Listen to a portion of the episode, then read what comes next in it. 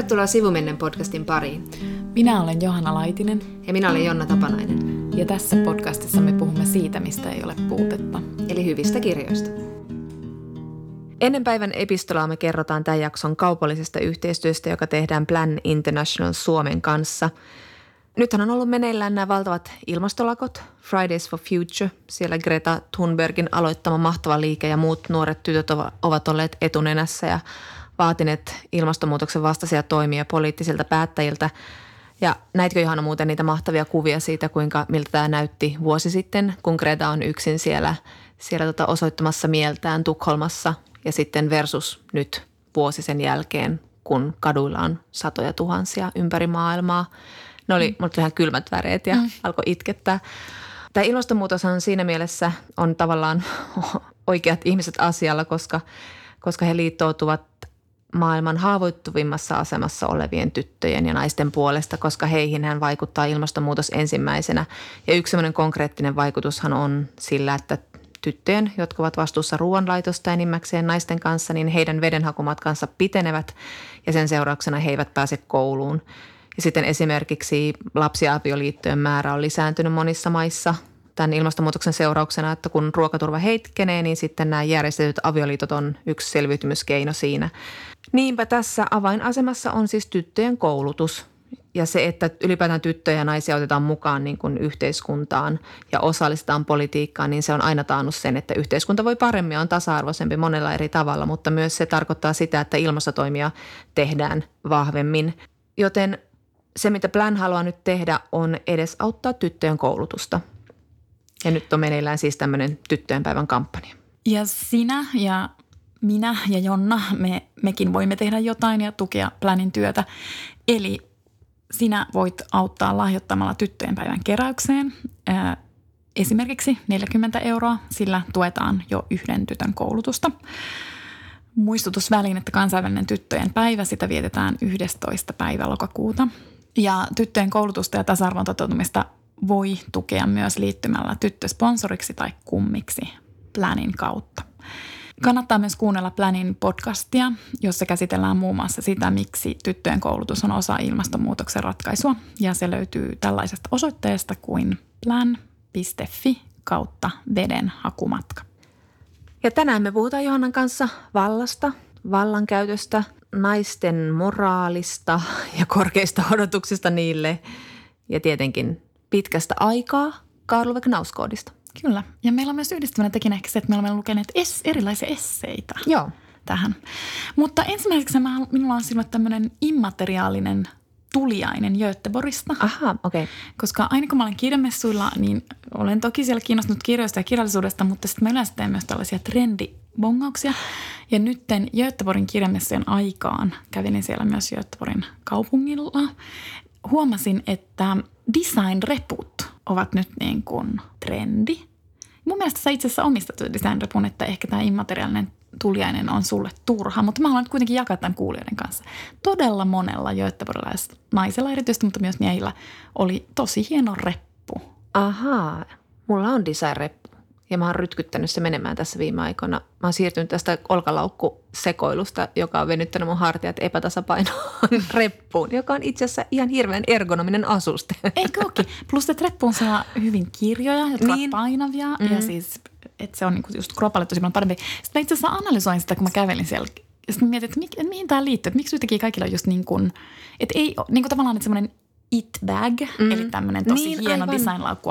Aika on nyt ainakin tällä hetkellä siis ohi, varmasti sitä tulee. Mm. Mutta nyt se on niinku reppu. Sitten mä mietin, että liittyykö se osittain siihen semmoiseen niinku terveystrendiin. Mm. Ja liittyykö se osittain siihen, että kun muutama vuosi sitten muotimaailmassa kohistiin, koska, koska niin kun suurimmat designerit maailmassa yhtäkkiä marssittivat catwalkille, siis ei korkkareita, vaan siis Aa, niin joo, joo. korottomia kenkiä. Ja mm. että yhtäkkiä niin tämmöisissä niin flateis-kengissä pystyy menemään vaikka niin kuin tämmöisiin tosi hienoihinkin tilaisuuksiin.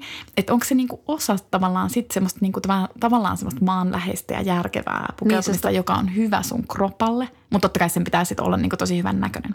Niin ja just tätä funktionaalisuutta, mm. mitä usein kaivataan naisten vaatteisiin, just näitä esimerkiksi taskuja, joita aina perään kuulutetaan, että miksei ole. Mä toivotan tuon trendin tervetulleeksi. Katsotaan kuinka pitkä se kestää. Mutta anyway, mutta anyway tämä oli minun siis nyt Göteborgista. Mutta ihanaa, sä saat tuntemaan, että mä oon joskus Aalloharjalla tahtomatta. Niin Aalto taas menee eteenpäin ja mä oon siellä ää, ää, kuopassa. Mutta joka tapauksessa elän tästä hetken. Oletko sillä tavalla Aallonharjalla, että oletko lukenut tai tutustunut tähän tapaus Carolyn Callowayhin, josta on kirjoitettu – erittäin, erittäin monessa ja maailman suurimmissa ja arvostetuimmista lehdistä. Öm, se on yksi näistä jutuista, jonka olen tallentanut, en sydämeeni, vaan, vaan tuonne nettiselaimeen ja on ollut pitänyt lukea, koska se vaikuttaa ihan hirveän kiinnostavalta. Mä seurasin Carolyn Callowayta – sen edellisen kohun aikana. Se liittyy jotenkin hänen, tota, mä olen unohtanut jo kaikki detaljit siitä asiasta, mutta se liittyy jotenkin hänen tota, kiertueeseen, josta hän laskutti jotenkin törkeitä joo. summia. Ja, se workshopiin. Joo, tämmöisen workshopiin. workshop. Joo, joo. Ja sitten oli sille, tuli siinä samalla sellainen olo, että no ei se ole tyhmä, joka pyytää. että aika moni täällä kapitalismissa pyytää aika kummia juttuja, mutta ihmiset maksaa. Mutta sitä jotenkin hirveästi moralisoitiin ja mä en koskaan ymmärtänyt sen jutun pointtia. Mutta, mutta en, en ole lukenut tätä uusinta kohua. Kerro, kiinnostaa huolona. No niin. Uusin tota kohu on, tai se käynnistyi The Cut-lehdessä, joka on tämmöinen amerikkalainen nettilehti. Käsittääkseni se ilmestyy vaan niin verkossa. E, jos, jos tiedätte siis um, New York Magazine, niin se The Cut on tavallaan sen ala, alalehti. Ja 10. päivä syyskuuta tällainen henkilö nimeltä Natalie Beach kirjoitti artikkelin, tai sitä voi myös kutsua esseeksi, jonka nimi on I was Caroline Calloway – Ennen kuin mennään siihen esseeseen, niin summataan vielä, että kuka Carolyn Calloway ylipäänsä on. Hän on 27-vuotias influencer, Instagrammaaja, joka on tietenkin hyvän näköinen. Hänellä on noin 800 000 seuraajaa tällä hetkellä. Ja hänellä on ollut hyvin tämmöinen Instagram-kelpoinen elämä, eli hänen suosionsa kasvoi erittäin paljon Instagramissa, kun hän aloitti opinnot Cambridgeissa, eli Briteissä. Ja oikeastaan hänen suosion perustui totta kai tämmöisiin niin kuin oikein Instagramissa toimiviin valokuviin, mutta hän teki Instagramissa jotain, mitä siihen aikaan kovin monet muut ei tehnyt. Tämä oli siis vuonna 2012-2013. Mm. Eli hän rupesi kirjoittamaan aika semmoisia niin pitkiä Instagram-tekstejä. Yleensä sanotaan, että netissä toimii vaan lyhyt muoto. Mun mielestä se on hölmösääntö, se ei tietenkään niin pidä paikkaansa. Mehän olemme omalla Instagram-sivulla me kirjoittaneet hyvinkin pitkiä Totta, tekstejä välillä. todellakin. Ja o- siis, että tämä Callaway esimerkiksi juuri on osoittanut, että, että kyllä se teksti voi olla pitkä, jos se on hyvin kirjoitettu ja jos se on hauska ja jos siinä on niin joku tietynlainen oma ääni. Eli todellakin kannattaa tehdä neuvoja vastaan ja tehdä eri tavalla kuin muut. No, kuka tämä Natalie Beach sitten on? Hän on siis Carolyn Callowayn ex-bestis. He tapasivat just ehkä vuonna 2012-2011 New York Universityssä, eli niin kuin New Yorkissa tämmöisessä arvostetussa luovien ihmisten yliopistossa. Ja heidän ystävyytensä johti sitten parin mutkan kautta siihen, että tämä Beach rupesi editoimaan näitä Callowayn instateksejä. Siinä vaiheessa Insta ei ollut mitenkään suuri ja tämä niin Beach ei itse mun mielestä edes välttämättä ollut siellä Instassa. Että tämä Calloway oli tämmöinen aika niin kokeileva tyyppi ja mm. hän päätti, että hän haluaa niin täällä kasvattaa suosiotaan. Ja, ja Beach tosissaan ehkä osittain ideoi niitä ja sitten myös editoi niitä tekstejä.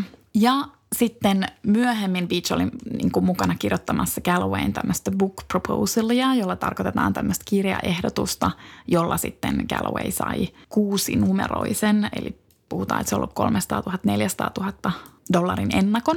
No, mä luin sitten, sitten tämän esseen. Mä en, ollut, mä en ollut seurannut tätä Gallowayta ollenkaan. Mä en oikeastaan mm. edes tiennyt, kuka hän on. Sitten mä luin tämän esseen, mä luin sen niin kuin monta kertaa ja, ja tota, sitten mä luin myös niitä juttuja, koska tosissaan tästä esseestä tuli ihan hirvittävä kohu ja sitä analysoitiin siis Guardianissa, New York Timesissa, ihan siis kaikissa tämmöisissä niin kuin merkkilehdissä. Ja sitten mä olin ihan silleen, että mä en siis niin kuin ymmärrä, että mistä tämä, ihan niin kuin vilpittömästi, mä en ymmärrä, mistä tämä kohu siis niin kuin syntyi. Ja siihen on oikeastaan niin kuin kaksi syytä. Että toinen syy on siis se, että mun mielestä se Beachin essee on siis tavallaan niin kuin tylsä. Siis että mm. kyllä se niin kuin ehkä ruokkii sitten jotain uteliaisuuden halua ehkä jollain mm. tavalla, mutta et, mutta et, se on mun mielestä tylsä. Ja toinen pointti, mä palaan vielä siihen tarken, tarkemmin sen esseen analyysiin, mutta et, ja toinen pointti on sitten kuitenkin se, että niinku, mä en ymmärrä, että mikä siinä, niinku, siinä Gallowayn teoissa oli niinku niin hirvittävän tuomittavaa. Mm. Että siis et sitten mä oon silleen, että onko se siis niinku sit se, että et nyt paljastui, että tällä Gallowaylla on joskus ollut aamukirjoittaja. Ja tässäkin puhutaan siis, että vuosia vuosia sitten. No, jos se on se, niin kuin se kauhea asia, niin, asia, niin kenelle tulee yllätyksenä, että maailmassa on haamukirjoittajia? Mm. Kenelle tulee yllätyksenä, että jollain niin kuin Instagrammaa ja influenssereilla on oikeasti assistentteja? Osahan mm. tekee sen tosi tosi avoimesti. Mm. Ja me tiedetään, että, että ne, jonkunhan täytyy ottaa myös ne valokuvat. Siis tavallaan, mm. että sehän on niin kuin sinun silmiesi edessä mm. se, että kun influensserista on aina valokuva, se tarkoittaa, että sillä on myös valokuva. ja, ja niin kuin ainakin äh, tota, Instagramin alkuaikoina niin tiedettiin, että tosi monen influencerin poikakaveri otti Oli siinä roolissa. Näin. Vai että tuleeko se kohu sit siitä, että yhtäkkiä ihmiset on silleen, että hetkinen, että eikö sosiaalinen media sitten olekaan, että eikö ne asiat, joita siellä kerrotaan, niin eivätkö ne sitten olekaan sitä, miltä ne näyttävät. Että siis niin kun, et mä en mun mielestä... Tiedätkö siis vieläkään, mikä, mikä tämä pointti siis oli? Ei, siis mä olen yrittänyt niin selvittää tätä ja mä en, niin kun, mä en siis suoraan sanoa, että mä luulen, että se – et sit, että se, että assistentti on kirjoittanut jotain ja haamu kirjoittanut jotain, niin ehkä se nyt on sitten herättänyt ajatuksia siitä, että tämä Calloway on ikään kuin siis huijari. Mm. Ja hän on vähän niin kuin käyttänyt hyväksi ystävänsä. Joo. Joka Joo. tulee sitten ulos. Mutta että... Vai mitä niin. hän siinä kertoo sitten siinä esseessä? no, puretaan sitä essetä. Eli mun mielestä se ei, ei ole siis koherentti se esse. Mun mielestä siinä on niinku kaksi – tai useampikin asioita, jotka ei niin ikään kuin liity toisiinsa, mutta sitten ne on vaan laitettu siinä tekstissä. Tämä kirjoittaja itse on laittanut ne siinä keskenään yhteen. Ja tavallaan kaikki, se, kaikki ne anekdootit, mitä, mitä tämä Natalie siellä kertoo, niin ne ei niin kuin tunnu, että jotenkin, että siinä jää vähän niin kuin lukijalle epäselväksi, että miksi nämä ovat siis nyt peräkkäin nämä anekdootit tässä. Mm. Koska osittain mä ajattelen, että se kertoo vaan tämmöisestä niin kuin toksisesta ystävyydestä, eli tosi huonosta ystävyydestä. Mm. No sitten siihen on liitetty sitten tämä, että, sit, että sitten tämä on vielä tämmöinen niin kuin tunnettu influencer, joka ei sitten yhtäkkiä olekaan täysin sitä, mm. miltä näyttää. Ja ne on mun mielestä kaksi niin kuin kuitenkin irrallista asiaa. Sitten se teesseen niin kuin tuntuu tosi naivilta, että niin kuin – ja se on tosi hassu, että minkälaisia ajatuksia se herättää. Että kun tavallaan sen esseen, se on niin kuin sillä tavalla niin kuin moralistinen, että periaatteessa sun pitäisi niin kuin olla just sen Natalie Beachin puolella. Mm. Koska hän on se niin kuin tavallaan se, se huijattu – mm. ystävä. Alta vastaaja. Niin, mutta mä en pysty niinku olemaan, kun mun mielestä se tuntuu siltä, että se on niinku pumpuliskasvanut tyyppi, joka hämmentyy, kun se elämässään tapaa tommosen niinku, no valovoimaisen ihmisen. Tosi, ainakin mä niinku tunnistan sen täysin, että, että sit sä niinku tapaat just jossain yliopistossa jonkun tyypin, joka on tosi itsevarma, joka on tosi kypsä ja jolla on niinku jotenkin, joka pyörittää jotain kundeja – sitten sä itse haluaisit olla se tyyppi, mutta sä et niinku missään nimessä ole se, vaan että sä koko ajan niinku tiedät, että sä oot vaan niinku joku se sidekick. Mm. Sitten sä haluat miellyttää sitä ja toimia niinku sen, sen tota halujen mukaisesti, koska sä vaan janoat siltä niinku sitä huomiota. Mm. Ja sitten tässä niin kun tämän jutun myötä paljastuu siis vielä se, että ainakin musta vaikuttaa siltä, että se Caroline on mahdollisesti maanis-depressiivinen, että, että se siis järkkää maanisesti jotain juttuja – mutta sitten esimerkiksi tälle Natalille vuosien aikana paljastuu, kun hän menee käymään siellä Natali, ähm, Carolinen luona Cambridgeissa, että herranen aika, että ei se siellä biletäkään, vaan se on niin kuin silleen, kaksi päivää saattaa olla jossain yöpuvussa ja maata vaan sängyssä ja silloin jotain lääkepurkkeja jossain pöydillä ja näin. Eli että se kärsiikin niin jostain masennuksesta. Siis hän kertoo kaiken tämän siinä esseessä. Kyllä, hän kertoo kaiken tämän. Reilu kaveri. Niin, ja sitten mä ajan sille, että, että sekään ei ole tietysti niin kuin huijausta, että jos sä oot masentunut mm. ja sä esität niin kuin ei masentunut niin. sosiaalisessa mediassa. Että se niin, on, se niin on aika mediaa. Niin, se on aika ymmärrettävää. Mutta siis kyllä tästä nyt niin kuin tajuu, että se Carolin on myös, niin kuin, sekin on niin kuin ihan sairaan rasittava tyyppi ja se on mm. niin kuin varmasti varmasti niin kuin täynnä itseään ja niin edelleen, mutta sekään ei ole siis sinänsä niin kuin rikos mm. tässä maailmassa. No, mutta sitten tässä on niin kuin, jotenkin se naivius tulee vielä niin kuin, jotenkin esille siitä, että, että sitten tämä essee päättyy siihen, että nämä tytöt matkustaa yhdessä Amsterdamiin, sitten ne menee baariin. Sitten se Caroline on jotenkin niin kuin seksikkäässä asussa, mutta se Caroline kuitenkin päättää lähteä nukkuu. Ja sitten tämä Natalie päättää, että hän, nyt hän pokaa jonkun miehen ja nyt hänellä on jotain tämmöisiä villejä kokemuksia, mutta äh, baarimikko torjuu tämän Nataliin niin, että Natalie sitten lähtee kuitenkin häntä alkojen välissä äh, kämpille, mm. jossa Caroline on jo siis aiemmin mennyt nukkumaan. No, Caroline ei herää ilmeisesti ovikellon soit, soittoon eikä siihen, että se Natalie yrittää saada häntä puhelimella kiinni. Ja tota, Ja sitten tämä Natalie kirjoittaa, että It was two in the morning, but one of the worst nights of my life was just beginning.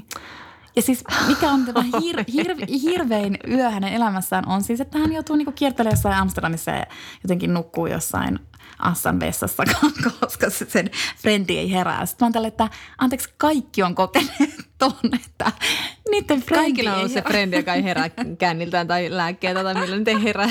Ja sitten oot silleen, että no kiitti vitusti.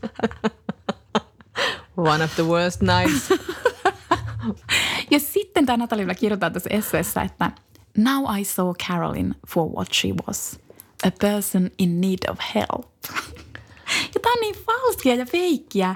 Että sitten kuitenkin, no okei, nämä on edelleen molemmat aika nuoria, et, mm. E, mutta et, vähän silleen, että et nyt mä en niin kuin siis oikeasti tiedä, että mistä tässä siis oikeasti on kysymys. Mä ja tuossa siis kohussa sen ympärillä, tuo kuulostaa ihan silleen, että perusystävien tavallaan ystävien välien selvitys, josta on tullut julkinen kohu sen takia, että toinen on tuommoinen influensseri, mutta loppujen lopuksi mistä ei ole löydettävissä pihviä, että missä tässä oikeasti on kysymys.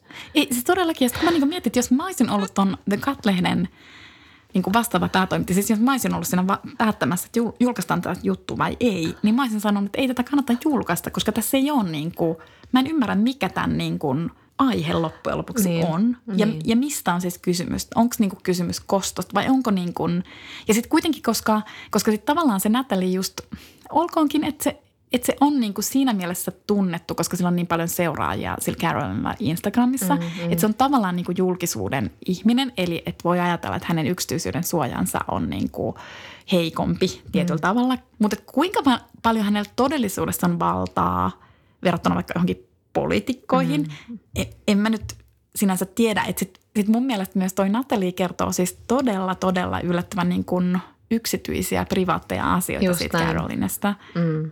Mutta hän oli kyllä ottanut yhteyttä tuohon Carolineen ja kertonut, että hän aikoo julkaista tuon esseen ja niin edelleen. Anyway, mutta tässä on niin kuin siis tämmöinen miljoona sopa, mutta joka tapauksessa mä en, siis, mä en ymmärrä tätä kohua ja mä en ymmärrä, että mulla on siis semmoinen, niin kuin, että keisarilla ei ole vaatteet. Siis niin, keisarilla ei ole vaatteita. Siis sille, että mä en ymmärrä, että miksi näiden niin kuin huippulehtien kolumnistit, siitä on kirjoitettu ihan siis loputon määrä kolumneja ja analysoitu, että kuka tämä Carolyn Calloway on. Toisaalta onko tästä sellaista sisältöä, joka on niin kuin jotenkin helppoa ja vietonta ja, ja viihdyttävää verrattuna siihen, mitä niin kuin muuten tur, turruttaa meidän naamalle niin kuin ilmastonmuutosta ja Trumpia ja muuta Brexit paskaa. Että et jotenkin tällaiset tarinat voi tuntua jotenkin viattomuudessaan vaan herkullisen viihdyttäviltä.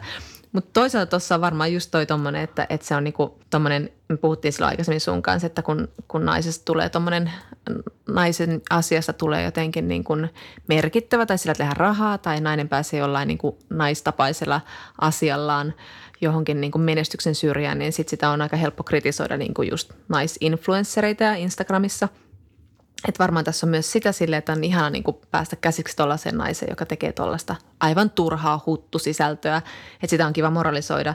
Mutta sitten tässä on varmaan just näitä ikuisia myyttejä just naisten välistä suhteista, että sitten kun ne tavallaan todentuu, niin niihin hyökätään silleen niin kuin haahkoina paikalle. Just tommonen, että naisten välinen ystävyys onkin tuommoista petosta ja, ja paskaa, koska siis aina, aina niin kuin, mitä media rakastaa, just tuommoisia niin kuin – ikäviä kertomuksia vaikka naistyöyhteisöjen siitä, minkälaista se todellisuus on siellä ja meille tuputetaan sellaista huttua siitä, kuinka vaikka nyt joku Ocean Eleven, siis tämä naisversio mm. siitä, että kuinka sen työryhmä on ilmiriidoissa ja näitä niin ikiaikaisia myyttejä siitä, että miten naiset tule toimeen keskenään, miten eri sukupolven naiset ei tule toimeen keskenään ja tällaisia, niin ehkä tuossa on jotain semmoista, että se vaan niin kuin, tai joku, joku niin kuin, nämä, nämä tota Meghan Markle ja Kate ei mm. tule toimeen keskenään, että niissä on jotain sellaista, joka niin kuin herättää semmoisen vanhan semmoisen, hmm, näinhän se menee, semmoisen joku tämmöinen niin oikeutus sille niin. lihanhimolle, verenhimolle niiden suhteen.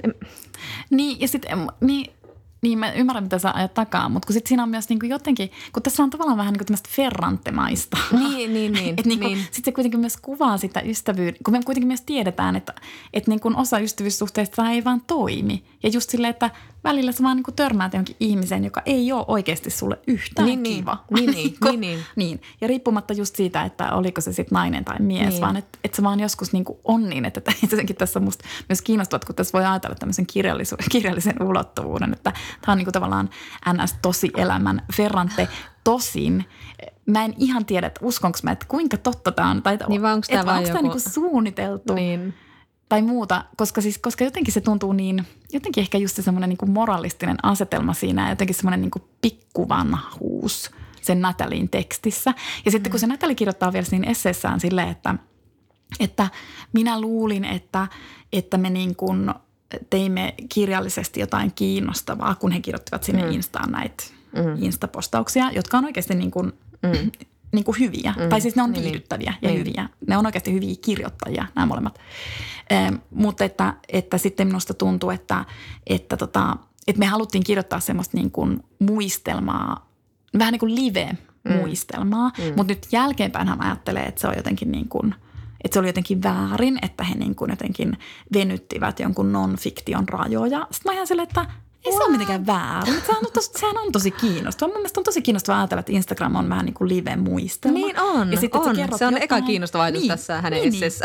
Niin, tai ja sitten että se jotain, jotain sieltä niin kuin tavallaan, sitten sä niin kuin muokkaat sitä, että se alkaa muistuttaa vähän niin kuin fiktio, niin kuin mm. muistelmat aina. Niin, niin kuin, kyllä. Että et eihän, niin kuin se, saathan se kirjoittaa Instagramiin, niin kuin mä voin pitää vaikka Instagram-tiliä, joka on loppujen lopuksi niin kuin fiktiota tai mm. että se on vaikka autofiktiota. Niin. Ei mulla ole niin kuin niin. vastu. niin kuin siis sille, että saattaa niin. tehdä sitten vaikka sun taideprojektin. Kyllä ja siis ja monihan viehätys perustuu sen, että seurataan aivan tuntemattomia ihmisiä, mutta jotka ei kuitenkaan ole välttämättä ihan mitään suuria julkisuuden hahmoja, mm. että, että, jotka niin kuin raportoi sille sille systemaattisesti sinne, niin siinä tulee joku semmoinen niin kiintyy vähän niin kuin fiktiiviseen ihmiseen sille, että no mitä sille tänään on mm. tapahtunut tyylinen tarinankerronnan väline – et ihan fair enough, siitä niin, vaan. Niin, niin. Ja sitten tavallaan, että tekisi mieli just sanoa, kun me ollaan puhuttu just tekijän ja teoksen erottamisesta, niin mm. sitten voisi olla niin kuin ajatella, että, että tämänkin Callowayn ikään kuin se Instagram-tili, että se on niin kuin se teos. Mm. Ja siellä takana on se tekijä, joka ei ole välttämättä niin, niin. Niin kuin yksityisten todellakaan niin. sen niin kuin teoksen kanssa. Niin, niinpä. Ja siis sehän on myös, sehän on, voi myös ajatella, että se on niin kuin tosi fiksu strategia sosiaalisessa mediassa. Mm. Että sä et oikeasti, ei sun kannata paljastaa oikeaa itseäsi siellä, koska Aivan. se on sit niinku, sit, sit sä oot niinku silleen, mm. niin. Mm. Itseään ei kannata paljastaa täysin julkisesti, vaan että kannattaisikin tehdä sitten ikään kuin kevyesti vähän fiktioitua siitä mm. storista. Mm. Mut, mutta siis se, mikä tuosta Galwayn niistä eh, Instagram-storeista tekee kiinnostavia, on, että se niin kuin – se ei ole pelkkää kiiltokuvaa sitten kuitenkaan, että se pystyy kertoa niin kuin tosi avoimesti myös niin kuin vastoinkäymisistä ja niin edelleen. Eli se on mm. tavallaan niin kuin hyvää Joo, kyllä. fiktiota. Mutta siis sitten mun mielestä yksi kiinnostava asia oli mun mielestä Guardianin kolumnissa. Siihen oli haastateltu semmoista niin kuin bestselleristi haamukirjoittaja, jonka nimi on Andrew Crofts. Ja siinä ei tietenkään sanottu, että kenen, mm. kenen muistelmia hän on mm. haamukirjoittanut. Mm. Mutta sitten se Croft sanoi, että et niinku haamukirjoittajalta niin kuin vaaditaan todella todella monia ominaisuuksia ja kaikkein tärkein ominaisuus on se, että haamukirjoittajalla ei saa olla yhtään egoa. ja mun mielestä se on niinku totta. Se tietenkin on niin. Totta kai sun niin, niin. täytyy niin. niinku kestää se, että sit niin. sinä olet Syyriassa. Kukaan niin. edes tiedä, että sä oot kirjoittanut niin, sen aivan. Natali ei kestänyt tätä. Natali ei kestänyt sitä. Mutta se, mut se Croft sanoo niin kun mun mielestä hyvin siinä, että että hän oli sille, että, että Natalia on selkeästi kirjailija. Hän ei ole haamukirjoittaja, vaan hän on kirjailija. Ja kirjailija haluaa, että hänen tekijyytensä tunnustetaan. Toisaalta toi One of the worst nights was just beginning. Ei kyllä kerran siitä, mutta, no, mutta tämä oli ehkä vähän turhan ilkeä kommentti tässä. No mutta ainakin, että hän haluaa, haluaa olla ah, Niin nimenomaan. Hänellä on niin kirjailijan ego, tai siis hän toivoo tulevansa kirjailijaksi. Ja tässä on yhtenäväisyyksiä myös äh, Mr. Knalsgoodin kanssa, johon palaamme myöhemmin Aivan. tässä jaksossa.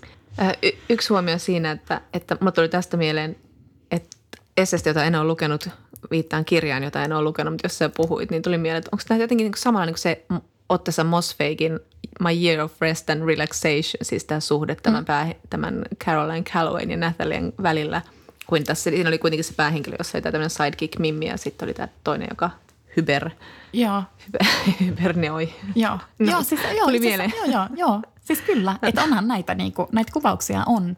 Ja sinänsä niin. se on niinku tunnistettava, niin. se on tosi tunnistettava. Itse olen ollut erittäin niin, niin, kyllä. Monesti joo, sidekick. Siis joo, sille, joo, joo, ja, niinku, ja sitten siinä on myös jotain tosi vetoavaa, koska niin. sehän tavallaan niin kuin, oot vähän silleen starstruck. Mm, että niin. siinä lähellä sulla on joku ihminen, jota sä niinku vaan katsot koko ajan silleen, että sä toivot, että sä olisit just Ja joka niin vetää sen se. kaiken huomion niin. puoleen se aurinko ja niin. sitten sit saa sitä samaa säteilyä itseensä, mutta sitten se vituttaa myös. Että... Niin, joo joo, se on hyvin vaikeaa. joo, kyllä.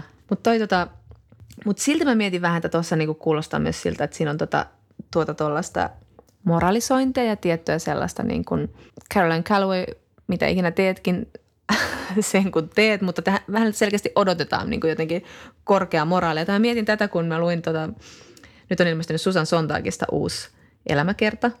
Ja mä, mä viittaan tässä nyt artikkeli, joka on hänestä siitä elämäkerrastaan kirjoitettu New Yorkeriin. Siitä on kirjoitettu myös paljon muun, muunlaisia ja kehuviakin artikkeleja.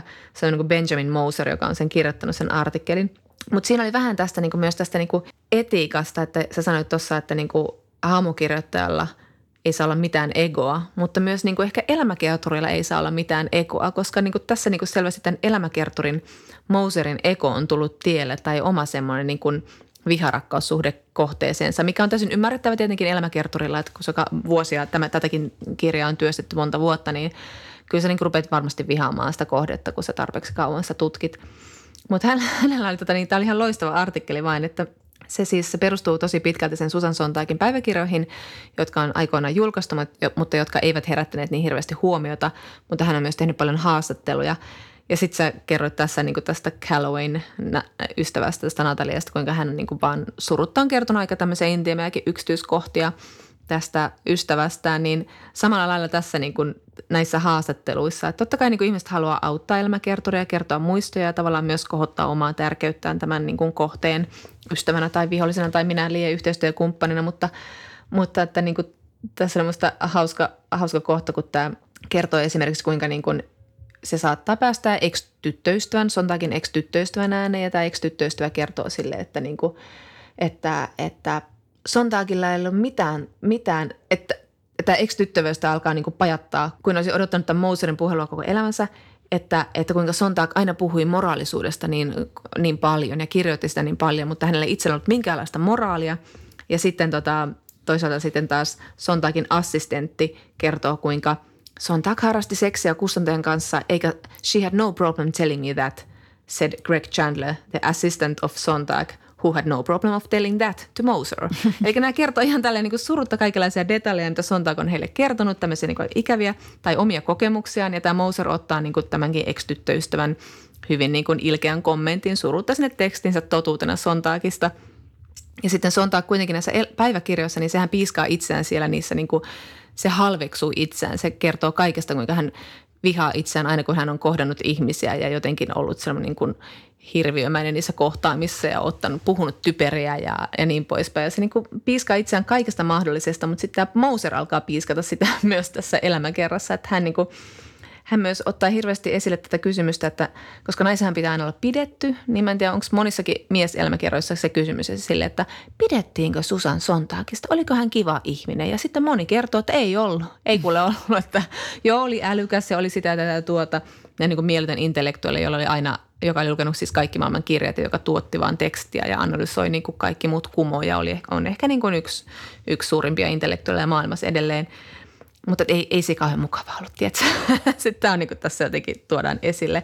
Ja sitten sen, sen moraalia myöskin käydään läpi sillä tavalla, että esimerkiksi, että se oli aika piittaamaton maailmasta ja piittaamaton siis vaikka niin kuin vaatteista tai asunnosta, että se eli kuin joku niin kuin yliopisto-opiskelija. Että siellä oli niin kuin, ei ollut oikein huonekaluja sen kämpissä ja ei ollut, oli kirjapinoja ja se oli aika piittaamaton sen vaatteista. Mutta sitten kun se tapasi Annie Leibovitsin, niin sitten hän pääsi niinku rahan ja vallan ja luksuksen makuun. Ja sitten kaikki tämä vaihtui penthouseihin ja luksusvaatteisiin ja muuhun vastaavaan. Tämä on myös todiste tästä Sontaakin moraalit, moraalittomuudesta ja niinku tämmöistä, kuinka se korruptoituu, kun hän saa rahaa. Tulee sanoa, mitä helvettiä, mikä tämä juttu on. Ja sitten tämä Moser on tässä niin kuin – edelleenkin mä perustan tämän kaiken tähän yhteen artikkeliin, mm. mutta joku, tämä, tämä, tämä kirjoittaja tässä New Yorkerin jutussa sanoi, että se niin kuin Moser tuntuu, että se niin kuin hänen on tosi vaikea pidätellä niin kuin vihaansa sitä Sontagia kohtaan siinä varsinkin, että hän ei tullut kaapista ulos tosi julkisesti, että hän, hän, hän eli naisten kanssa ja oli suhteissa aika avoimesti, mutta että hän ei koskaan tavallaan tunnustanut sitä, että hän on niin kuin homoseksuaali – että tästä, tässä niin kuin, tämä on niin kuin yksi suuri rike. Tämä mm. on mm. pitkässä rikelistassa Moserin mielestä. Että tämä oli, tämä oli jotenkin, on mielestäni tosi kiinnostavaa, että, että tehdään niin kuin tänä aikana tämmöinen elämäkerta naisesta, joka on näin tärkeässä asemassa ja sitten sinne on näin paljon tätä, tätä niin kuin suomitaan hänen no, moraaliaan tai, tai niin, kuin, niin häntä pidettiin myös huumorintajuttomana, mitä kaikkea. Että kyllähän se että ihmisiä luonnetaan monella tavalla, mutta kyllä se rima tuntuu olevan aika korkealla tällaisten naisten, naisten kohdalla, että – Niin ja siis tavallaan se olisi niin kuin mun mielestä, mutta siinä on kysymys tietysti aina sävystä. Että senkin niin kuin mm. tavallaan just, että sävyllä on tosi paljon kirjassa siis merkitystä. Ja että jos se ki- kirjoittaja ei just pysty niin kuin piilottamaan jotain inhoaan kohdetta kohtaan, niin sitten on myös vähän silleen, että no miksi se, miksi se kirjoittaa siitä sit sitä elämäkertaa. Että tavallaan mä kuulun siihen koulukuntaan, että mä ajattelen, että sitä kohdetta pitäisi periaatteessa kyllä niin kuin siitä pitäisi tykätä, mm, mutta sitten niin. pitäisi pystyä myös kirjoittamaan. Mun mielestä on ihan kiinnostavaa, että sen mm. suhtautuminen vaikka rahaan tai... Niin, sehän on ihan sairaan se kiinnostavaa juttu. Se on tosi niin. kiinnostavaa. On niin. tosi kiinnostavaa on. myös se, että se tavallaan on moraaliton ihminen, vaikka mm. kirjoittaa moraalista, koska mm. niinhän me kaikki ollaan. Niin, niin, niin. Ja se tekee sitten tosi inhimillisen ja se tekee sit, sehän on myös niinku tosi vapauttavaa. Tai se on vapauttava ajatus vaikka, että siitä ei tykätty. Musta mm. se on niinku vapauttava ajatus niin. sille, että olla silleen, että niin niin, että ei kaikkeen tarvitse – minustakaan tykätä. Niin, niin. niin näin. Mutta jos se sävy on moraliso, moralisoiva, niin sitten se on vaan niinku ihan sairaan ärsyttävä. Niinpä, niin. Että tavallaan ja... kiinnostava aineisto on hukattu johonkin siihen sävyyn. Joo, kyllä. Mutta tavallaan, että mulla on vähän nyt semmoinen ristiriitainen olo tässä, että kannattaisiko tätä lukea vai, vai tota, jättäydynkö tämän yhden artikkelin varaan, koska mä haluaisin tietää, että niin onko se sävy oikeasti tällainen ja, ja näin, näin. Mutta mutta siis kiinnostavia esimerkkejä kyllä nyt esimerkkien kautta uskon, että näin, näin on. Minä tosissaan olen lukenut esseen lukemisesta ja kirjoittamisesta ja sen on kirjoittanut Karl Ove Knausgård. Se on ilmestynyt nyt ruotsiksi nimellä Oavsiktligt om att läsa och skriva. Ja alun perin tämä teksti, Knausgård on pitänyt luennon Yalein yliopistossa. Siellä on ilmeisesti tämmöinen luentosarja nimellä Why I Write, eli miksi kirjoitan. Ja tämä, tämä tota, mä toivon siis, että tämä löytyy, tai mä toivon ja uskon, että tämä voisi löytyä jostain englanniksi tämä mm. teksti. Koska tämä on siis, tämä on tosi ihana. Tämmöinen, tämä Ruotsin editio on siis 80 sivua ja tämä on muutenkin tämmöinen pieni, tosi kaunis kirja. Ja siis mä jotenkin niin kuin en mä tiedä, mä luin tätä ja sitten mun sisällä taas rupesi soimaan ja mä jotenkin heräsin eloon. Niin kuin, tiedätkö sen tunteen, kun joskus Joo. kun lukee, niin sitten herää niin kuin eloon. Et tuntuu, että on ollut jossain horroksessa ja unessa niin pitkään ja sitten sen jonkun tietyn hetken ajan sä oot elossa. No sitten sä laitat sen kirjan pois ja sitten sä oot taas semmoinen. Niin, niin, mutta tulee semmoinen why I read niin. hetki semmoinen, että tämä on just se takia. Tää... Ja sitten mä, niinku, mä itkin tässä ja niinku, Tämä on niinku Ei. ihana ja minä, minä en siis tiedä, että että enkä muista, että kertoiko Knausgård tämän anekdootin jo taistelun sarjassa, mutta tässä, tässä kirjassaan hän siis, no sanotaan näin, tässä kirjassa hän hakee vastausta kysymyksiin, miksi hän kirjoittaa ja miksi hän lukee. Ja tämä on sillä tavalla tuttua Knausgårdia, että tässä on niinku semmoista hyvin konkreettista omakohtaista elämää kuvattuna ja sitten tässä kulkee siellä rinnalla välissä abstraktitaso, jossa hän menee ajattelussaan niin kuin tosi korkealla ja tässä on niin kuin Tämä on välillä mun mielestä aika vaikea ja mä en niin kuin ole yhtään varma välillä, että ymmärränkö mä, että mitä hän haluaa sanoa, mutta, että, mutta että sitten kun se palaa aina sinne konkretiaan, niin sitten tulee semmoinen hetki, jolla voi huohtaa ja voi ajatella, että nyt minä ymmärrän, mistä puhutaan.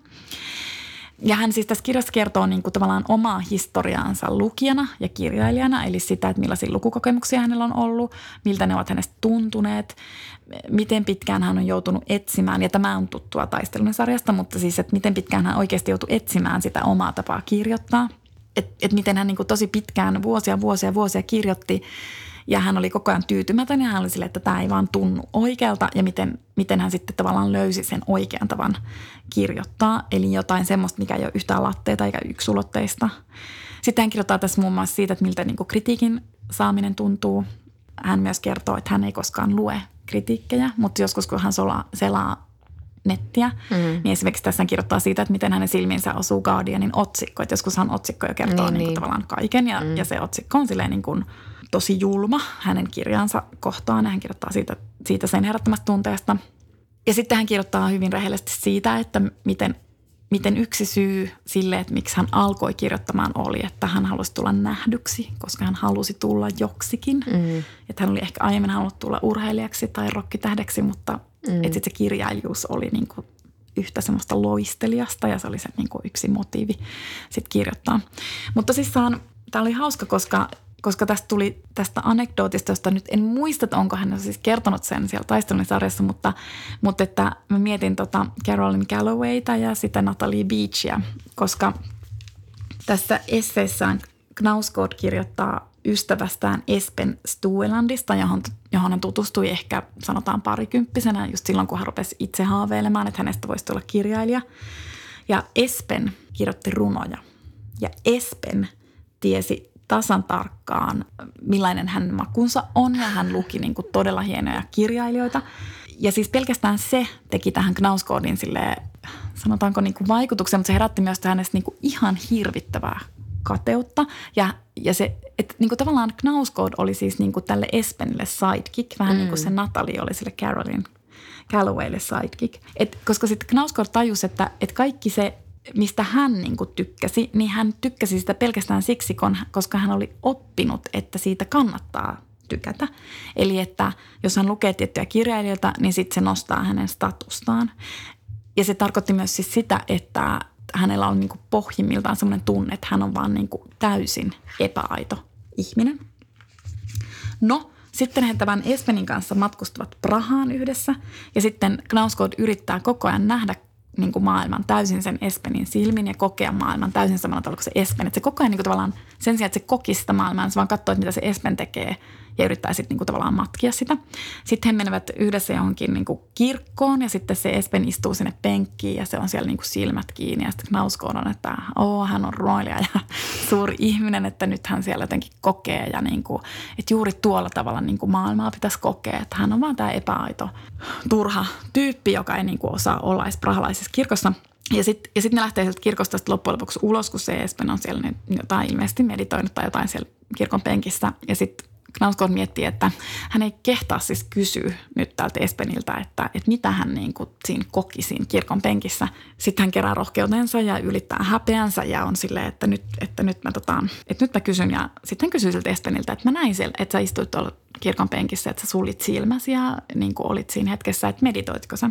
Ja sitten se Espen vastaa, että ei kun mä nukahdin. No niin, se, se siitä. Ei se ole tuota kertonut. Mutta tämä oli niinku täydellistä knauskodia. Sitten tiedätkö, että se pystyy niinku siis tavallaan, ja tämä on niinku ehkä se, mitä mä mietin verrattuna siihen Natalie Beachin. Ja okei, siis on tosi epäreilua tietenkin mm. niinku verrata nyt sen Natalie Beachin tekstiä mm. johonkin knauskodin, mutta kun siis tavallaan, että kun knauskodilla on oikeasti kyky katsoa itseään, että se ei siinä tekstissä esimerkiksi analysoi sitä Espeniä siis mm. siis sinänsä, paitsi se aika kunnioittavasti. Niin. Että se analysoi sitä niin kuin, niin kuin katsoo sitä aika kuitenkin niin kuin kunnioittavasti, mutta hän on kaikkein ankarin sitten kuitenkin niin kuin itselleen ja hän pystyy tekemään sen niin kuin tosi epämiellyttävän analyysin. Niin. Ja siihen Espenille liittyy vielä toinen anekdootti tässä, että, että sitten jossain vaiheessa Knauskoda antoi tälle Espenille luettavaksi jonkun novellinsa tai jotain. Ja sitten se Espen sanoi sille, että tämä ei ole tarpeeksi hyvä – että hylke, niin kuin, että älä jatka tätä, aloita kokonaan alusta ja kirjoita niin kuin jotain muuta. Mm. Ja, ja sitten tota, sit se Knausko suuttuu. Se on silleen, että okei, okay, mutta sitten se suuttuu tosi paljon. Se tässäkin pystyy niinku täysin niinku katsomaan itseään sille, sille pa, tai paljastamaan niinku itsensä, että, että se kyllä niinku sit siinä nyökkäilijällä jotenkin sitten, no hyvä on – en sitten jatka tätä novellia. Mutta sitten samaan aikaan hän niin kuin käy ajatuksissaan läpi, että Espen on hirveä elitisti, snobi, joka ei vaan ymmärtänyt sitä tekstiä. Et, et, ja et minkälainen ihminen ylipäänsä istuu perjantai-iltaisin kotona ja pelaa shakkia yksinään, niin kuin se Espen tekee.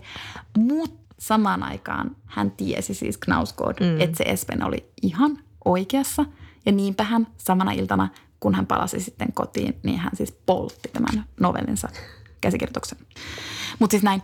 Tota, Mutta tuohon to, vain sano, mitä sä todella musta hyvä pointti, että mitä sä sanoit, että sen Natalie Beachinkin teksti olisi tosiaan voinut olla nousta ihan omaan korkeuteen, jos olisi miettinyt tosiaan tätä, tätä niin kuin niiden, niiden, sen koko sen ystävyyden asetelmaa ja miksi se, millaisia tunteita se herättää siinä, eikä kertoa jotain detaljeja, vaan niin kuin, että mit, miksi se tuntee miten se tuntee niin. ja, ja mikä se asetelma on ollut, niin sehän olisi ollut kiinnostavaa. Se olisi ollut todella kiinnostavaa. Ja koska se kuitenkin on jollain tavalla, niin kuin, se on kuitenkin hyvä kirjoittaa, että sitten se vaan niin kuin, mm. ikään kuin retkahti siinä vähän semmoisia latteuksiin. Niin, mutta kyllä niin. se olisi niin kuin, niin.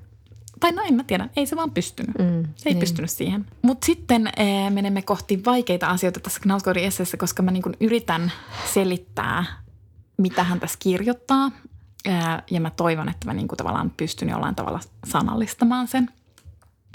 Mutta hän, hän niin kuin, Ja tämäkin on niin kuin tosi tyypillistä knauskoodia ja tämä on niin kuin, uskallan varmasti sanoa, että tämä on myös sun suhde knauskoodiin, että kun knauskoodia lukee, niin törmää usein siihen tunteeseen, että yhtäkkiä ymmärtää, että hän pystyy sanallistamaan asioita, joita itse ei pysty sanallistamaan.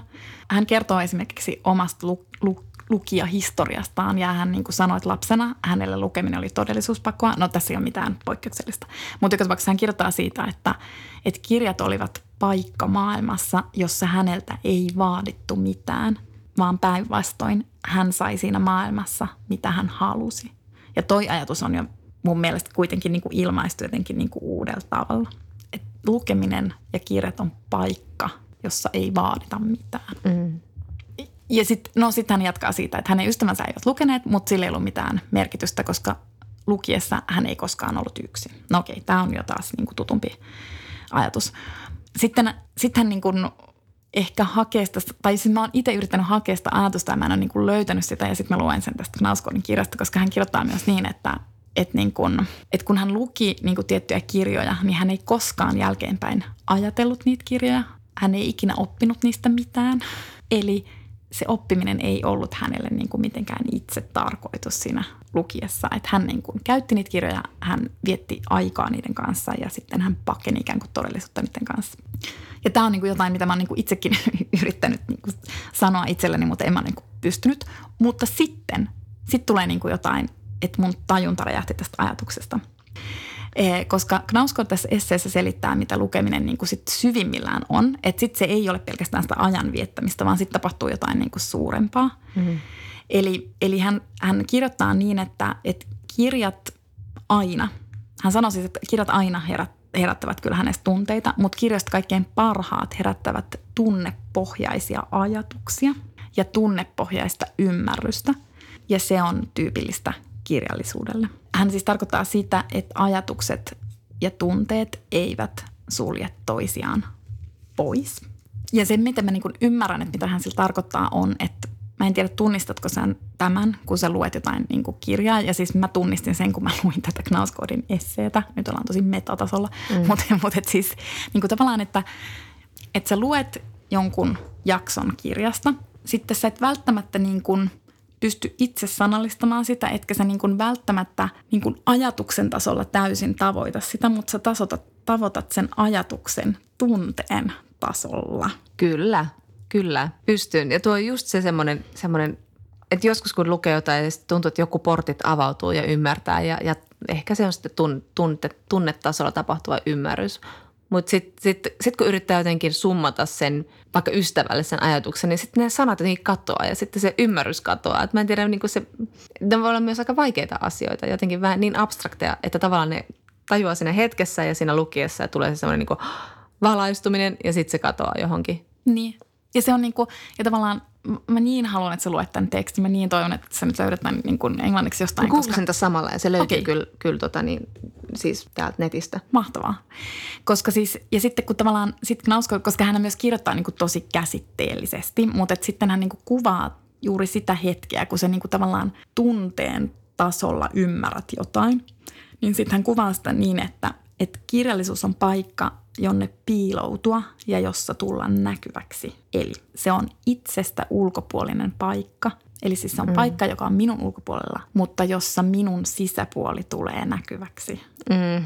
Ja musta se on niinku ihan siis, tämä oli mun tämmöinen kömpelö suomennos, mutta joo, siis, mutta siis niinku tavallaan se, se ajatus on se, ja sitten mä olin silleen, että halleluja, että mm. minä en ole ikinä aiemmin ymmärtänyt, että missä, niin kuin siis sille tavallaan sanallistetusti mm. nähnyt, että mistä lukemisessa on just siinä kaikkein parhaimmassa lukemisessa. Just siinä, niin kuin, että kun joku kirja niin kuin oikeasti, niin kuin mitä mä sanoin, mitä mä aloin nyt puhumaan tästä knauskoodista, niin mä olin silleen, että mm. ihan kuin mun niin kuin sisällä soisi joku. Joo, ihan kuin, joo, niin kuin, joo, niin tämä on niin kuin se hetki. Ja sitten, sitten Knauskood jatkaa vielä siitä, että, että niin kuin hänen mielestään lukijalle tai niin kuin taiteen, hän puhuu sitten siinä yhteydessä myös ylipäänsä niin kuin taiteesta, että vaikka niin kuin kuvataiteen katsojalle tuottaa iloa tämä asia – Eli hänen mielestään niin kuin ihmisissä on sellainen ristiriita, että meidän niin kuin sisällä on semmoinen joku äärettömyys tai, tai iäisyys ja kaipuu sitä kohtaan. Mm. Mutta sitten me ollaan samaan aikaan niin kuin kauhean rajallisia. Mm. Ja niin kuin kaikki paras taide ja kirjallisuus ikään kuin pystyy kuvaamaan tämän ristiriidan. Oi, toki on niin mieltävästi sanottu. Niin. Ja tunnistettavasti jotenkin. Niin, niin ja, niin, ja tämäkin on myös osa myös sitä, että, niinku, että se kuulostaa ihan sairaan hämärältä. Niin, mutta niin, kun se toimii tunnetasolla niin, täysin. Niin, niin sitten sä vaan tunnet, että se on niin, että se on totta. Mm. Ja sitten Knausgård tässä esseessä hän kuvaa semmoista tunnetta, jossa hän katsoo niin kuin Van Goghin viimeisimpiä maalauksia, siis joita Van Gogh teki ennen kuolemaansa. Ja siis sitten hän kuvaa sitä tunnetta, mikä hänessä herää. Ja hän kuvaa sitä niin, että hänessä on niin kuin riemua – hänessä herää niin kuin riemu siitä, että hän on olemassa, että hän saa olla osa tätä maailmaa. Minä en ole enää minä, vaan sielun liikettä. Ja välittömästi sitä tunnetta seuraa suru, ei suuri suru, vaan pieni niin kuin pisto, joka muistuttaa, että se tunne, eli se riemu, on mahdollista vain tässä, tämän maalauksen äärellä. Sitten tulevat arkipäiväiset kuluneet turhat ajatukset ja ne niin kuin valtaavat sen äskeisen tunteen ja ikään kuin vyöryvät sen äskeisen tunteen ohi ja sitten se tunne on jo ohi. Ja toi on niin parasta, niin kuin, koska, koska se on niin totta. Ja toi, toi jälleen kerran ihan supertunnistettava ajatus, joka niin kuin tavallaan saa, saa olemassaolo vasta, kun mä kuulen, että sen voi niin. joku sanallistaa. Että niin. semmoinen tunne on ylipäätään olemassa ja mä tunnistan tuon täysin tuon. Se on niin, kuin niin Oi, että, että se riemu ja suru siitä, että se niin. riemu on nyt vain hetken olemassa.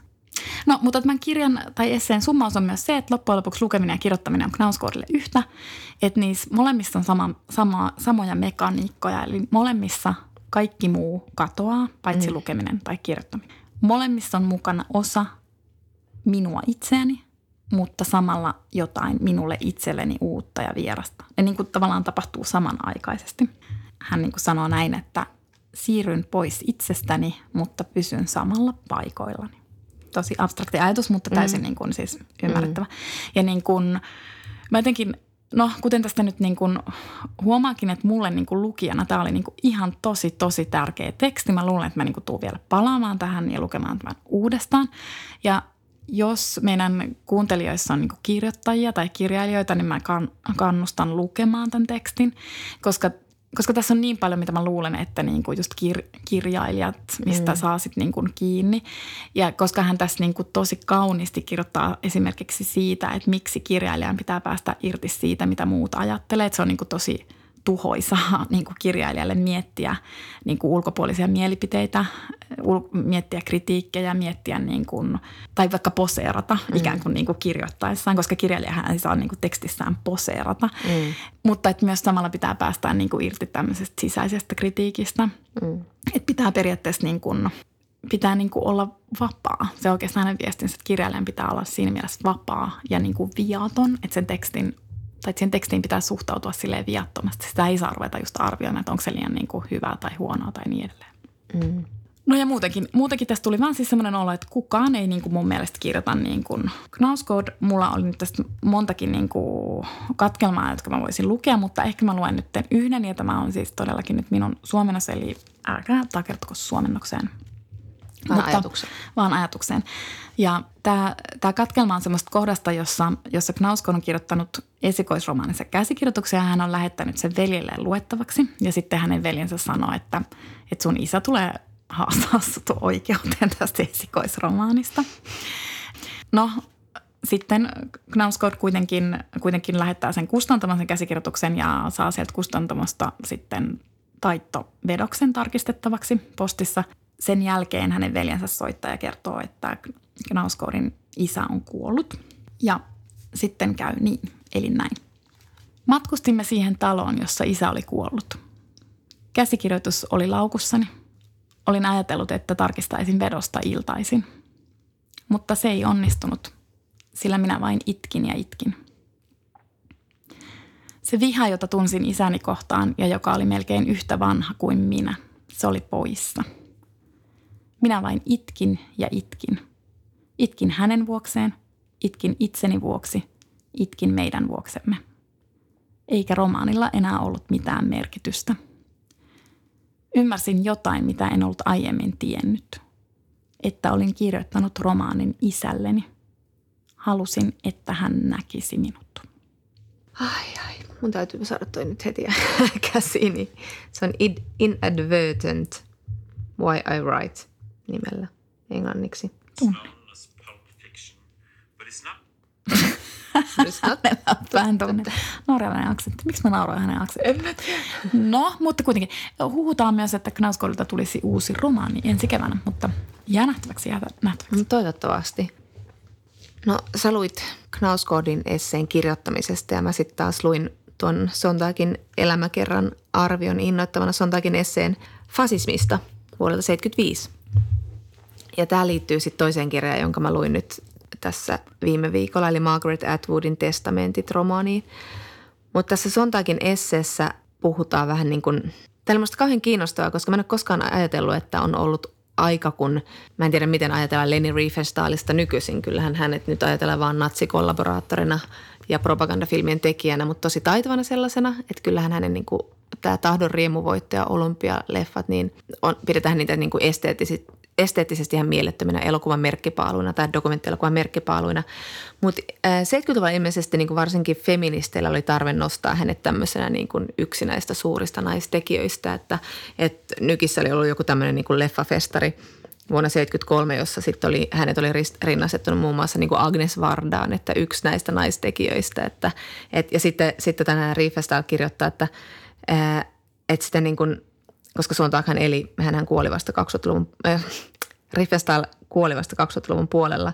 Ja sitten hänen niin kuin, tätä natsi yhteistyötä niin häivytettiin aika sille onnistuneet, onnistuneesti hänen myöhemmissä esimerkiksi valokuvakirjoissaan, joissa puhuttiin, että teki tämmöiset, tämmöiset leffat ja niin poispäin. Ja pödö, pödö, pödö, ja nyt on siirtynyt sitten tällaiseen esteettiseen ää, ää, käsittelytapaan, jossa hän kuvasi jotain alkuperäiskansoja Afrikassa ja siinäkin oli hyvin paljon tätä tällaista niin kuin ruumiin, täydellisen kehon ihannointia, niin kuin just semmoista – mitä hän teki sitten paljon näissä, niin kuin näissä propagandafilmeissään. Ja sitten sitä jotenkin niin kuin hänen elokuviaan alettiin myös käsitellä dokumenttielokuvina ja yritettiin erottaa siitä propagandafilmiperinteestä, mitä ne edustaa niin kuin todella niin kuin puhtaasti, eikä siitä mitään kyseen, se millään tavalla kyseenalaistakaan. Ja musta oli kiinnostavaa, että silloin on ollut tämmöinen vaihe, että sitä on niin jotenkin mietitty – yritetty saada tämmöisen niin feministen, te, feministeen kanonia. Tämä Susan Sontag väittääkin tässä esseessä, että yksi syy tässä olikin just se, että niin Riefenstahl oli nainen. Että sillä, sitä yritettiin niin saada sille, että, että feministille se olisi ollut liian iso uhraus niin kuin työntää tämmöinen nainen jalustalta, kun niitä naisia oli niin vähän. Mm. Ja sitten mietin tämä Sontagin esseitä tämmöisistä niin kuin naisista, jotka tukee valta, vallan, vallan tämmöisiä niin kuin, äh, koneistoja, valtakoneistoja tai, tai valtioita tai totalitarismia, joka on tuhoisaa ennen kaikkea heille itselleen ensimmäisenä, myös monille muillekin ihmisryhmille tietenkin. Kun mä luin tätä, tätä Margaret Atwoodin testamentit-kirjaa, ja sitähän Atwood on sanonut, että hän palasi tähän Gileadin maailmaan sen takia, että hän halusi nimenomaan tutkia sitä, miksi miksi totalitarismit sitten lopuksi kaatuu, että mikä on se syy, mikä, mikä, ne, mikä ne siihen vie. Testamentista nyt voi sanoa nopeasti sen, että, että vuonna 1985 Atwood kirjoitti Orjattaresi, josta tuli tämä mieletön, mieletön joka on, jota on versioitu paletteja, teatteria myötä ja nyt tämä Hulun TV-sarja on tehnyt sitten niin kuin tuonut sen uuteen elämään ja, ja, ja sehän on niin kuin, ensimmäinen kausi oli täysin siitä Orjattaresi kirjasta, mutta sitten näinä seuraavina kausina se on sitten mennyt omia teitä ja Atwoodia jonkin verran konsultoitu tyyliin, että mitä ihmistä kannattaa pitää elossa ja niin poispäin. Mutta se on mennyt omia teitä ja, ja mä en ole ainakaan enää jaksanut katsoa sitä, kun se tuntuu semmoiselta naisten kidutuksen herkuttelulta, eikä niin kuin millään tavalla niin kuin enää, enää ole edusta sitä Atwoodin näkemystä, ainakaan mun mielestä – mutta joka tapauksessa, ja sitten tästä on versunut tämä mahtava tapa protestoida kaikkia, esimerkiksi aborttioikeuden tiukentamista Jenkeissä just, että naiset ovat pukeutuneet sinne lehtereille tähän orjattaren asuun. Se on niin kuin on mielettömän hienoa ja se on mahtavaa nähdä, kun niitä tapahtuu. Mutta tämä testamentin on ollut tietysti nyt valtava tapaus ja se on nyt, Atwood on nyt kiertänyt, kiertänyt ympäri maailmaa tekemässä PR-kampanjaa tälle. Ja hän on kuitenkin sanonut sitä, että, että niin tämä ei ole millään tavalla hän ei kirjoittanut testamenttia millään tavalla sen takia, että nyt hän halusi kommentoida Trumpia ja, ja niin kuin tätä, tätä fasisminkin nousua Jenkeissä, koska tietyllä tavalla Gilead on nyt toteutunut jollain tavalla, jos nyt tällä kärjistää Jenkeissä. Mutta vaan hän niin sanoi sitä, että niin aina on ollut olemassa nämä valkoisen ylivallan kannattajat, että sitten kun aika on suotuisa, niin he taas pulpahtavat sieltä pintaan, että se, ei vaan niin kuin, se, vaan, se vaan on näin. mutta hän tosiaan halusi tutkia tätä tota-, totalitarismia ja sen logiikkaa. Ja tässä on niin kuin aika toiveikas loppu. Mä nyt sanon sen, koska tämä, kuten tämä kertoo, niin tässä on aika sellainen samanlainen rakenne kuin Orjattaressa, että lopuksi on tämmöinen konferenssi, jossa käydään sitten läpi tämmöisen niin kuin Gileadin historiaa ja miksi se kaatui. Ja, tota, ja sitten, sitten tässä on niin kuin, tavallaan, musta tuntuu, että Atwood ei tässä maailman ajassa olisi voinut kirjoittaa synkempää loppua, koska mä luulen, että me kaikki tarvitaan nyt tätä toivoa, hmm. että tässä maailmassa jotain järkeä näiden, näiden hullujen diktaattorien ristipaineessa, kun eletään. Et sinänsä niin tämä loppu oli myöskin niin tosi tärkeä siinä tietyssä toiveikkuudessaan. Ja tämä kirjahan on, tämä testament on Booker listattu ja kaikkea. Ja tämä nyt, mun täytyy nyt heti ekaksi sanoa, että tämä nyt ei ollut mikään semmoinen Atwoodin mua sille tunnetasolla syvimmin koskettava kirja tai, tai, tai niin kuin, tämä on vähän samanlainen kuin hänen edeltävä tämä Mad Adam, Mad Adam trilogia, jossa on just tätä tämmöistä niin skifihenkeä, joka on aivan hirveän keksiles, mutta sitten ei kuitenkaan sillä tavalla niin kuin ehkä puhuttele silleen niin kuin sitä jotain, jotain tunnetta tai älyä muussa, mitä Atwood parhaimmillaan on tehnyt. Mutta tämä on aivan siis semmoinen – tulee vain semmoinen, että miksi Atwood kirjoittaa, koska hän vaan osaa sen niin mielettömän hyvin ja on ihan mahtavaa, että hän 79-vuotiaana tekee sen edelleen, tekee sitä edelleen ylipäätään ja tekee sen vaan niin, niin taitavasti, että voi vaan antautua siihen maailmaan täysin turvallisesti. Tiedätkö, että niin kuin, mulla ei ole mitään hätää. Tämä tarina tulee kantamaan ja tämä tulee olemaan viihdyttyä silleen niin kuin vaan upota siihen ja sitten tulee just se olo, että miksi mä luen niin sen. Mä luen sen takia, että mä voin lukea kirjoja, jotka niin kuin – saa mut unohtamaan mut itseni ihan mm. täysin ja uskomaan siihen kirjalla luomaan maailmaan täysin niin kuin ehdoitta. Ja tämä on täynnä tämmöisiä niin kuin nopeita siirtymiä ja cliffhangereita ja kaikkea. Tämä on siis tämmöinen niin kuin kirjallinen jännitysromaani, ihan okay. niin kuin mielettömän, mielettömän taitava ja vetävä ja, ja niin kuin mä uppasin siihen ihan täysin. Tässä on nyt se, mä puhuin viime jaksossa näistä näkökulmatekniikoista ja tässä on kolme, kolme näkökulmaa. Tässä on kaksi nuorta naista, toinen on kasvanut Gileadissa ja toinen on sitten Kanadassa kasvanut teini. Ja sitten se, että niin kun he ovat niin tämmöisiä todistajan lausuntoja tämmöisessä oikeudenkäynnissä, jossa on käyty läpi tämän Gileadin historiaa. Ilman, että näkee edes sitä, kumpi on, puhu, kumpi on äänessä, niin sen erottaa, kumpi on äänessä, koska sillä niillä on molemmilla, ne on eri henkilöitä, niillä on aivan oma äänensä, oma tapansa puhua. Että Atwoodilla on sekin ihan suverenisti mm. hallussa, miten hän käyttää tätä näkökulmatekniikkaa. Ja sitten kolmas näkökulma on tällä Lydia Tädillä, joka on tämmöinen – just tämmöinen nainen, joka, joka on tota, tehnyt ratkaisuja, jotka eivät tue hänen omaa elämänsä millään lailla, mutta kuitenkin no, tukee valtaa pitäviä ja tätä Gileadin, Gileadin teokratiaa.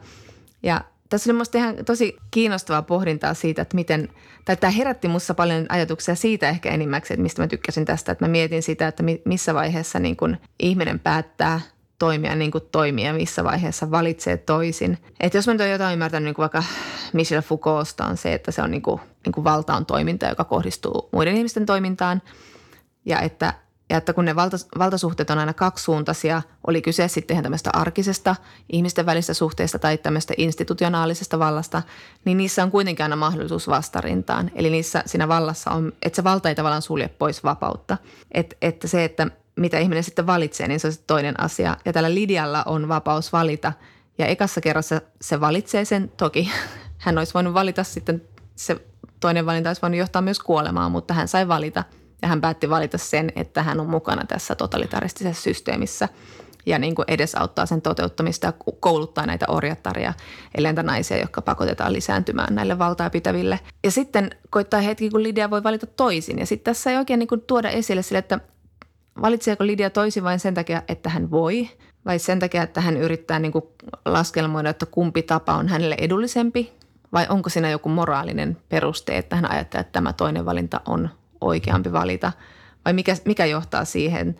Ja sitten sit se sen valinta johtaa siihen, että totalitarismi kaatuu ty- tyylisesti. Monen muunkin valinta johtaa siihen, mutta tässä on tavallaan se, että se totalitarismi, to- totalitarismi kaatuu silloin, kun ihmiset valitsee toisin, valitsee tehdä vastarintaa. Mutta oliko se niin kuin, kun sä sanot, että, tai siis että perusteltiinko siinä, oliko se siinä hahmossa niin kuin aiemmin, että se, että se hahmo jotenkin tai siinä pohjustettiin sitä se valintaa, eli oliko se sen valinta uskottava? On oli, oli se uskottava ja sitten tuoni, tuotiin kuitenkin sitä sen puntarointia esille sille hyvin, sille, että hän, hän tiesi sen edut ja sen riskit ja sen toisen edut ja sen riskit. Mm. Ja sitten tietyllä tavalla, vai onko se vain kaikkea kostoa siitä, että hänet on pakottu, pakotettu valitsemaan oman, omaa moraalinsa vastaan, vai onko tämä Lidia tällä nyt edes ollut mitään hirveää moraalia, vai onko hän vain halunnut pelata niin omaan pussinsa kaiken aikaa. Honesti niin. Ja tässä oli yksi hyvä kohta. Ää, tässä oli monta hyvää kohtaa tässä kirjassa. tässä oli, okay, tässä oli yksi hyvä kohta, oli Atwood saanut tähän aikaiseksi. Mutta sitten tähän höystää siis semmoinen kuivaakin kuivempi huumori, että on oikeastaan yllättävän hauska kirja. Ja varsinkin tässä Lydiatärin äänessä se koko ajan kuuluu se semmoinen, niin kuin hän esimerkiksi kommentoi yhtä, kun näillä kaikilla on tämä Lydia-täti ja Valeria-täti ja näillä on nämä omat tädit siellä. Tämä Lydia puhuttelee erässä tätiä ja ajattelee, niin sanoi kuka lietäti – en koskaan jaksa muistaa heidän nimiään. Se on heidän kohtalonsa. Mutta mä naurin sille, on whoever. Mutta tämä Lidia on todella niin kuin kuiva ja vittumainen. Se helvetin hauska. hauska. Mutta sitten se pohtii tässä sitä sen ensimmäistä valintaansa tässä yhdessä kohdassa. Ja se miettii, että mitä jos olisikin valinnut toisella tavalla, vaikka painut Kanadaan silloin, kun tämä alkoi ilmetä tämä, niin vallankumous siellä entisessä Yhdysvalloissa, eli Gileadissa. Ja sitten hän miettii, Jälkeenpäin katumisesta ei ole minkäänlaista käytännön hyötyä. Tein tiettyjä valintoja ja kun olin tehnyt ne, minulla oli jäljellä vähemmän valinnan varaa. Syksyisessä metsässä oli tienhaara, niin kuin Robert Frostin runossa, ja minä valitsin sen tien, jota useimmat olivat kulkeneet. Se oli ruumiiden reunustama niin kuin sellaiset tiet ovat. Olet kuitenkin varmaan huomannut, että minun ruumiini ei ole niiden joukossa. Ja näin Lydia miettii sitä mm. valintaansa. Ja ylipäätään Margaret Atwood, Big Love. Hyvä kirja, mahtava kirja, kannattaa lukea. Ensi kerralla jatkamme hieman vallasta ja tota, myös niin kuin vallan kiehtovuudesta. Mä oon katsonut aivan innoissani HBO Nordicin sarjaa nimeltä Succession. Ja mä toivon, että sä ehdit katsoa sitä ensi jaksoon mennessä. Se on mahtava. Se on silleen niin kuin dynastia, sopranos, Shakespeare. Kiitos, että kuuntelitte. Kiitos. Tui tui.